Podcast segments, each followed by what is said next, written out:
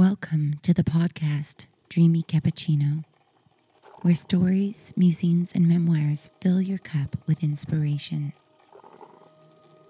Get your headphones on, find your favorite chair, and close your eyes.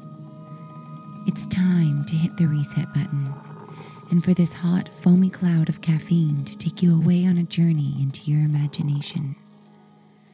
It's time to wake up and go to dreamland. Where is the beginning? I'm not sure. It is not as clear-cut as in a rehearsed theater piece. I remember a participant in an improvisation workshop who started her improvisation in her chair, off stage, asking exactly this question. Where is the beginning? It is an interesting one, the question when the beginning starts and when it ends. When does spring start? 21st of March? But that's a lie. Last year we didn't have any leaves on the trees well into April, and according to the calendar, they should have been there a long time ago. This year I already can see the wild garlic everywhere, which is supposed to come out in spring and not in winter. Nature doesn't bother about dates and calendars, beginnings and endings artificially drawn.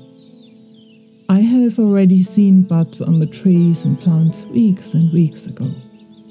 Is this the beginning of spring? A bud? How is it measured? When you start to see the unfolding of a green new leaf? When you can see flowers and wild garlic?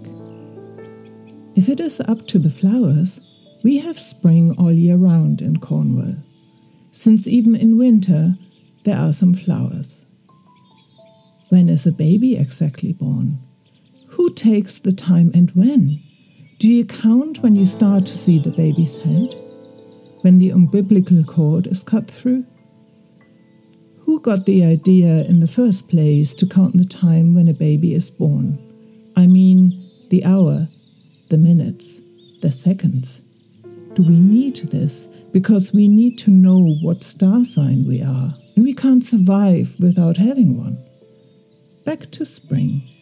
Yes, we have the four seasons, at least in this part of the world, and they always come in the same order. Spring, summer, autumn, winter, and this doesn't get messed around with, at least not yet. Who knows what happens if we keep on manipulating Mother Nature until everything is way out of balance. One season merges into the next one. Everything else is artificial, the time, the calendar. These set beginnings and endings are an illusion. When something exactly starts is an illusion. When something exactly ends is an illusion. Is someone dead when they have done their last breath? Or are they still here, but aren't breathing anymore? This can be argued indefinitely, especially when near-death experiences are taken into account. Back to the beginning. Back to my improvisation in theatre. The beginning seems to be quite clear, when the curtain opens, when the light goes on, or when the actor enters the stage. But even then you can ask whether it has not started already long before, at least for the actor waiting behind the curtain to come on stage.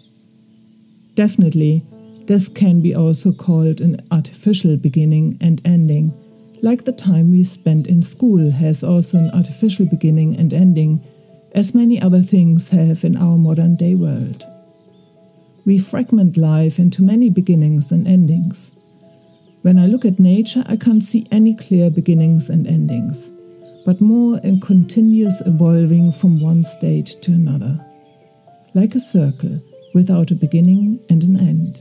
In this sense, improvisation doesn't really have a beginning and ending either. It is a continuum from one moment to the next, and so on.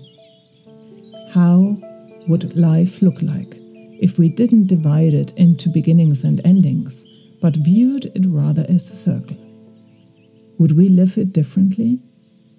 Surely, beginnings and endings would lose their importance and seriousness because they have no beginning and no end, no failure, no success. When things have a clear beginning and a clear ending, they are a line, either descending or ascending. They are a line, but not a circle. I think a circle life would be much more peaceful and enchanting.